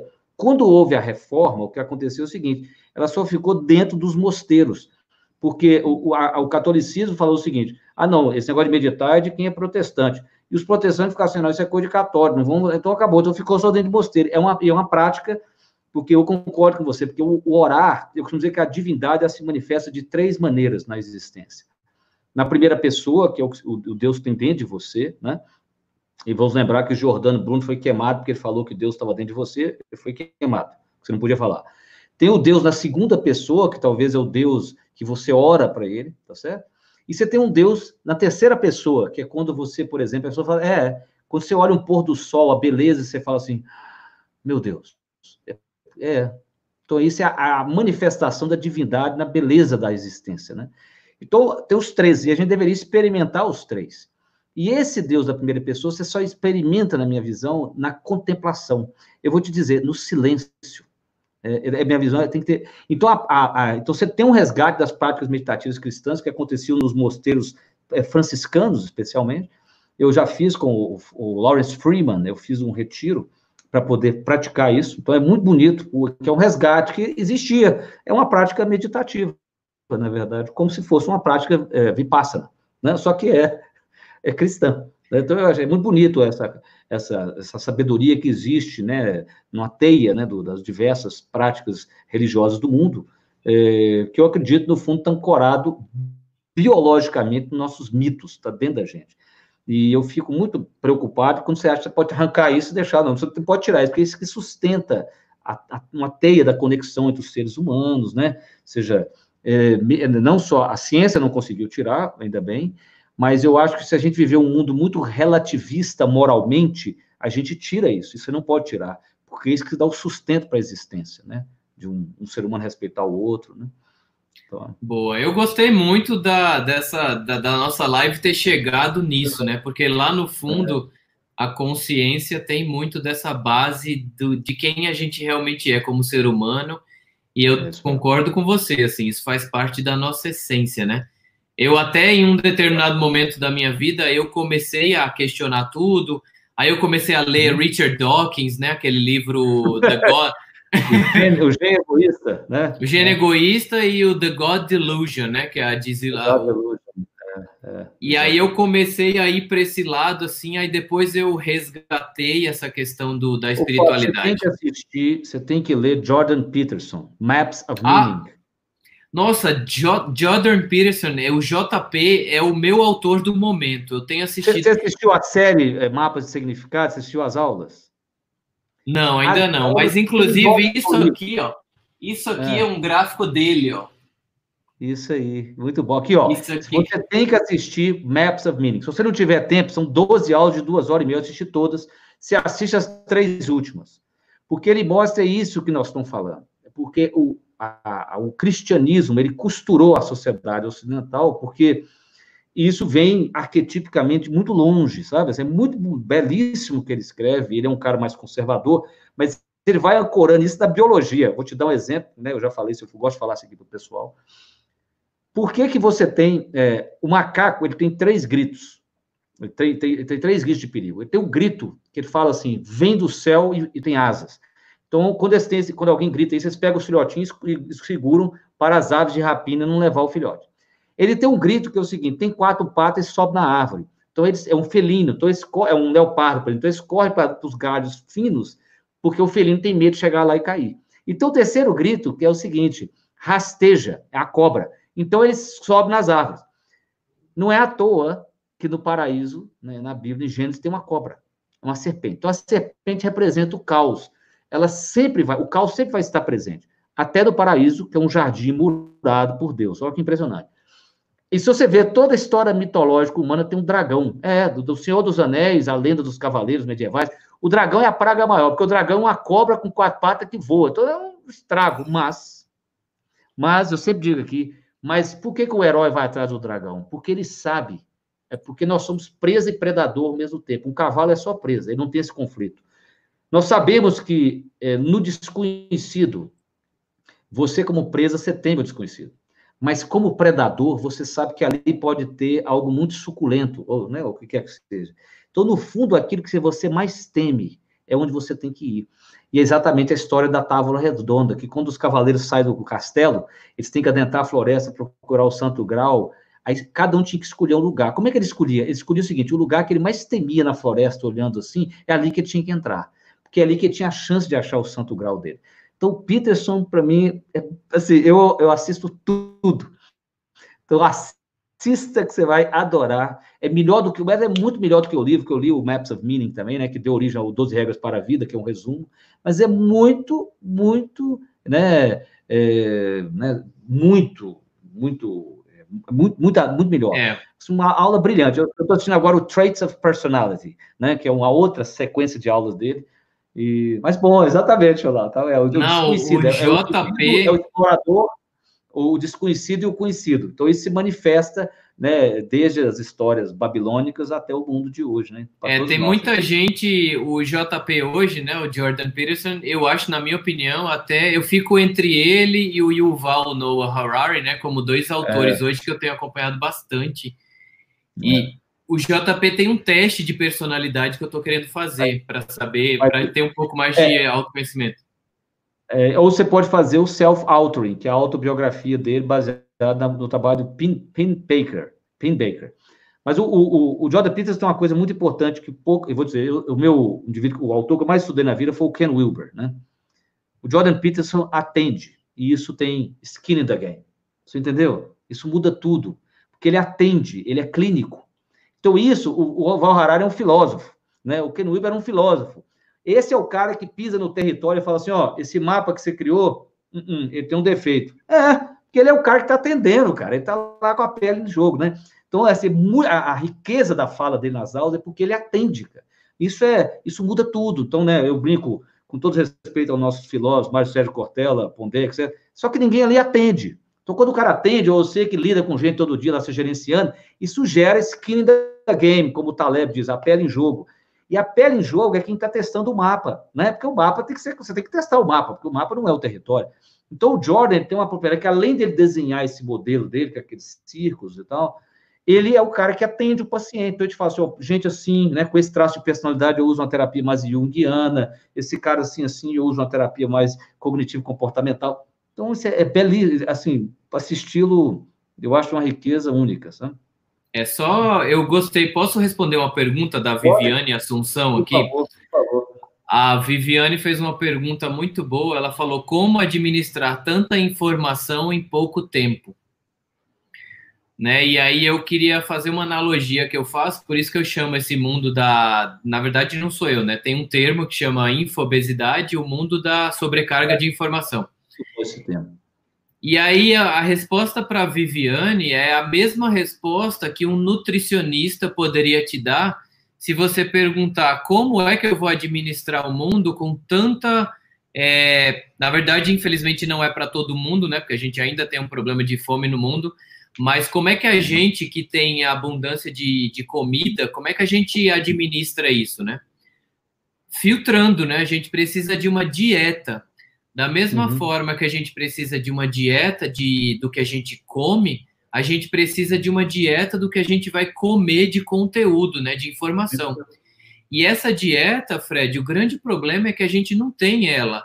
É como se eu tivesse parado aqui agora, chegasse uma pessoa e enfiasse uma pizza na minha boca e eu dissesse eu vou comer, né? Porque a gente a gente é um ser passivo e as informações vão chegando para a gente e a gente não, vai consumindo. Acho, não só isso, você é passivo e nós não fomos treinados para julgar a, a, qualidade da informação, a qualidade da comida. Né? Da comida, você ainda tem, agora, da informação, não. Então, você acaba colocando, o que nós falamos, né, do, é, você coloca os não, você tem pensadores, são pensadores diferenciados. Tem um outro, antes que eu me esqueça, eu gostaria que você seguisse, chama-se John Van Veak. É, Ele é um professor da Universidade de Toronto, esse cara faz uma ponte entre a neurociência e o significado. É fascinante. John Venveac. Esse, esse tem 50 aulas no YouTube de uma hora. É, vai estar para assistir até o ano que vem. John Venveac. Fenomenal. Esse cara também é, tipo, é, colega do Peterson. O Peterson cita ele, eu fui atrás. Né? Mas eu acho que é isso que você falou. Então, a infobesidade, ela tem um outro desafio, que é você julgar a informação. E eu tenho uma dica, já que a pessoa está vendo, como é que eu julgo a informação? Eu vou te dizer para você todo, é, as pessoas que falam o que fazer, isso tem uma qualidade, sim. Mas se o cara não te dá um como, que é um outro nível, é uma estratégia, já é uma informação mais pobre o quê? Porque a pessoa tem que te dar um, um comozinho, né? Uma, um, tem que ter um modelo para explicar. Porque quando você vê um cara igual o Jordan Peterson, ele tem um modelo para ele explicar, ele junta aquele tanto de conteúdo de diferentes áreas, e ele faz uma amálgama daquilo no modelo. Então eu digo assim, o cara tem um como, e ele tem um modelo que congrega conteúdos de várias áreas. Isso é uma maneira de a gente começar a julgar. Né? Isso nós estamos conversando aqui, você, você é um cara de tecnologia, você fala sobre o cérebro, você está falando sobre a, sobre a psicologia, você trouxe um pouquinho da, da religião. Essa capacidade de costurar são tipos de conteúdos que vale a pena ouvir, porque informação não falta no mundo, o que falta é a costura, né? É, é a integração da informação. Então, quem se propõe a fazer isso e apresenta uma lógica para fazer isso, eu acho que são pessoas que valem a pena serem ouvidas. Né? E, e, lá no fundo também, só para responder para a Viviane também, a gente precisa Sim. de um nutricionista de informação, né? Isso. Porque da mesma forma que a gente precisa que alguém passe uma dieta para a gente dizendo, ó, de manhã você vai comer dois ovos, uma fatia de pão, porque tem proteína, tem carboidrato tal, a gente Isso. também precisa fazer a nutrição e eu tenho, Fred, um método que eu criei, que é o método exatamente que eu chamo método CD, que é o método da consciência digital, que ele é o método de como consumir informação.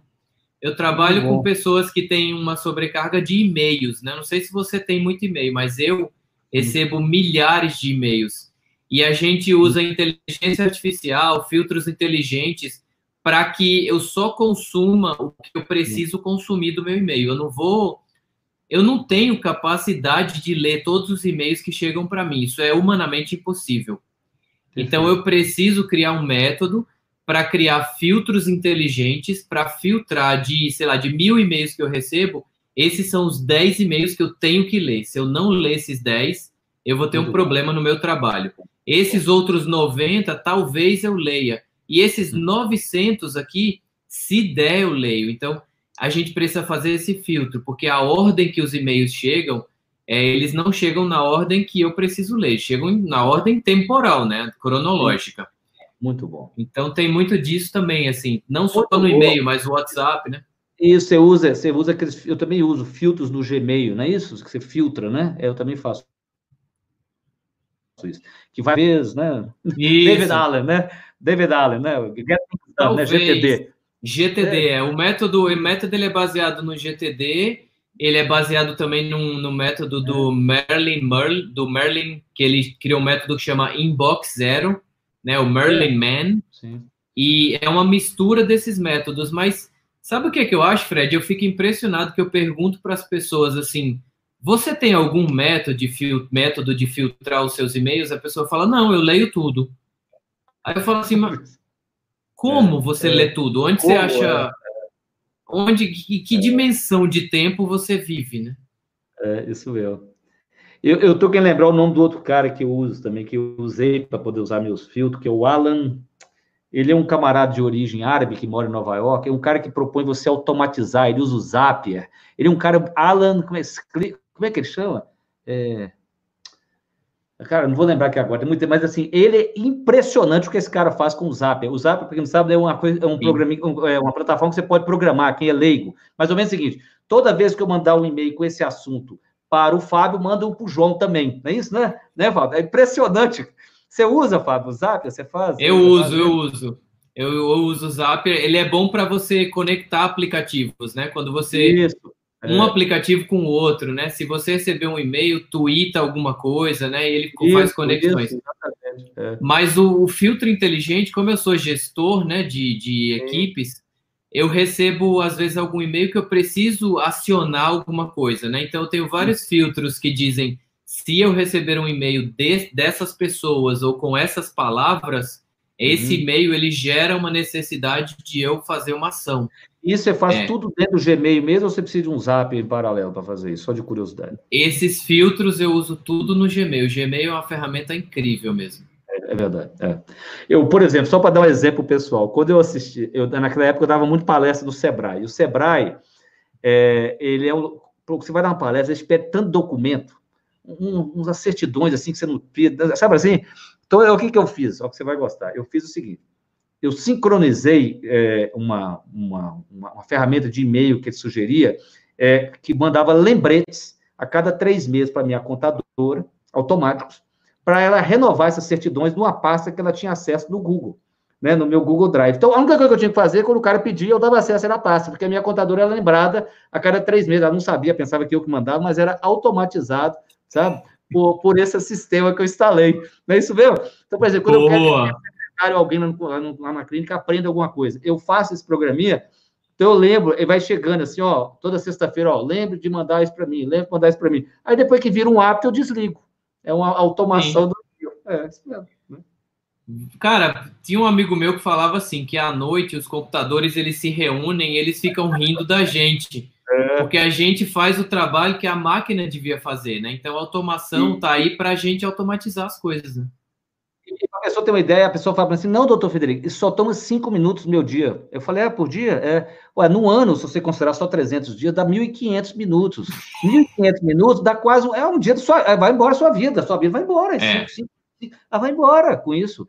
Então, eu faço o seguinte, o lema é o seguinte, o que, que você pode fazer hoje para te poupar tempo amanhã? Aí você cria isso aí, você vai criando automações, aí você vai, pronto, é isso que é, exatamente. É isso aí, automação e essa é uma outra dica, né, para o pessoal. Se você fizer uma coisa repeti repetidamente, né, automatize, porque você vai tirar isso do seu cérebro e aí você vai descarregar o cérebro para que você consiga pensar no que realmente a gente foi criado para fazer, né, o ser humano. É, tem um outro que, que só tivesse, né, quem gosta de tecnologia aqui, que eu, eu também usei na época, era o F, IFTT, If This, Then That, If é This, Then That, é. Esse era de graça, né, esse pode, né, o Zap era pago, né, mas o IFTT era de, gra de graça, né.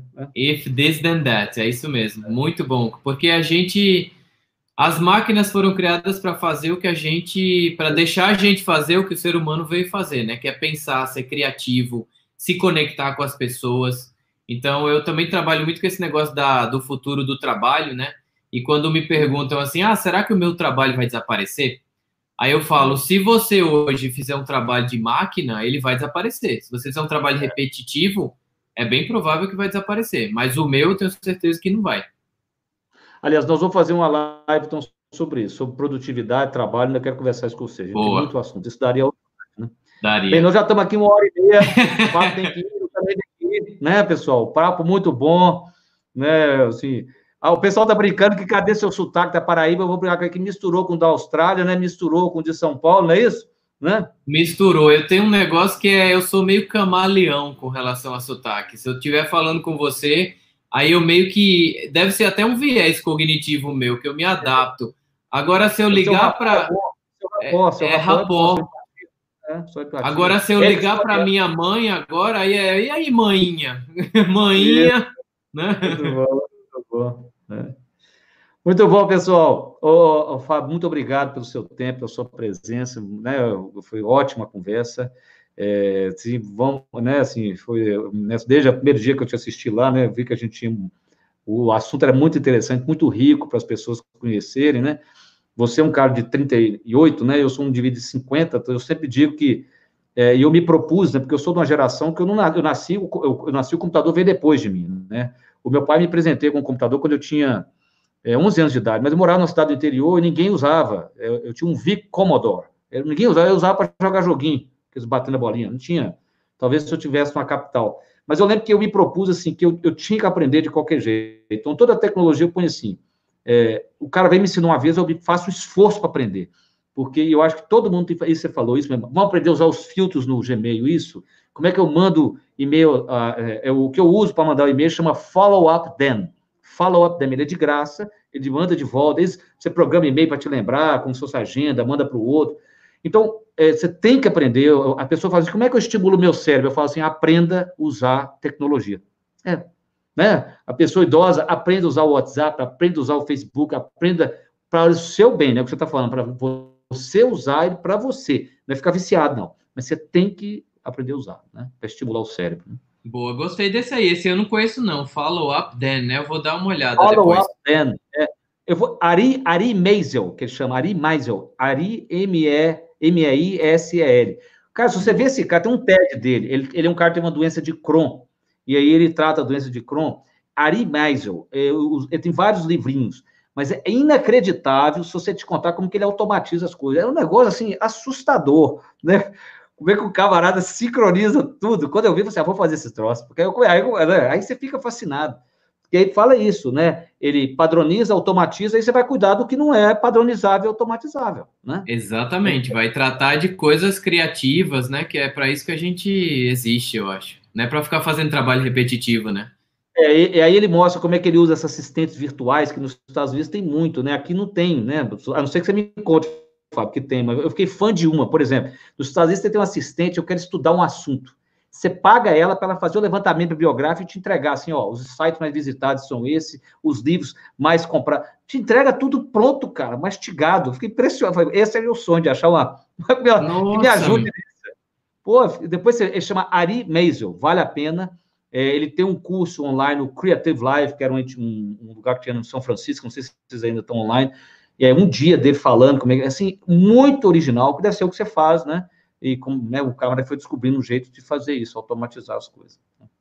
Pois é, nossa próxima então vai ser nisso aí, né? Produtividade é, e automação, automação, como automatizar o futuro do trabalho, né? Não é isso, né? Vamos, Vamos falar, sobre, sobre isso.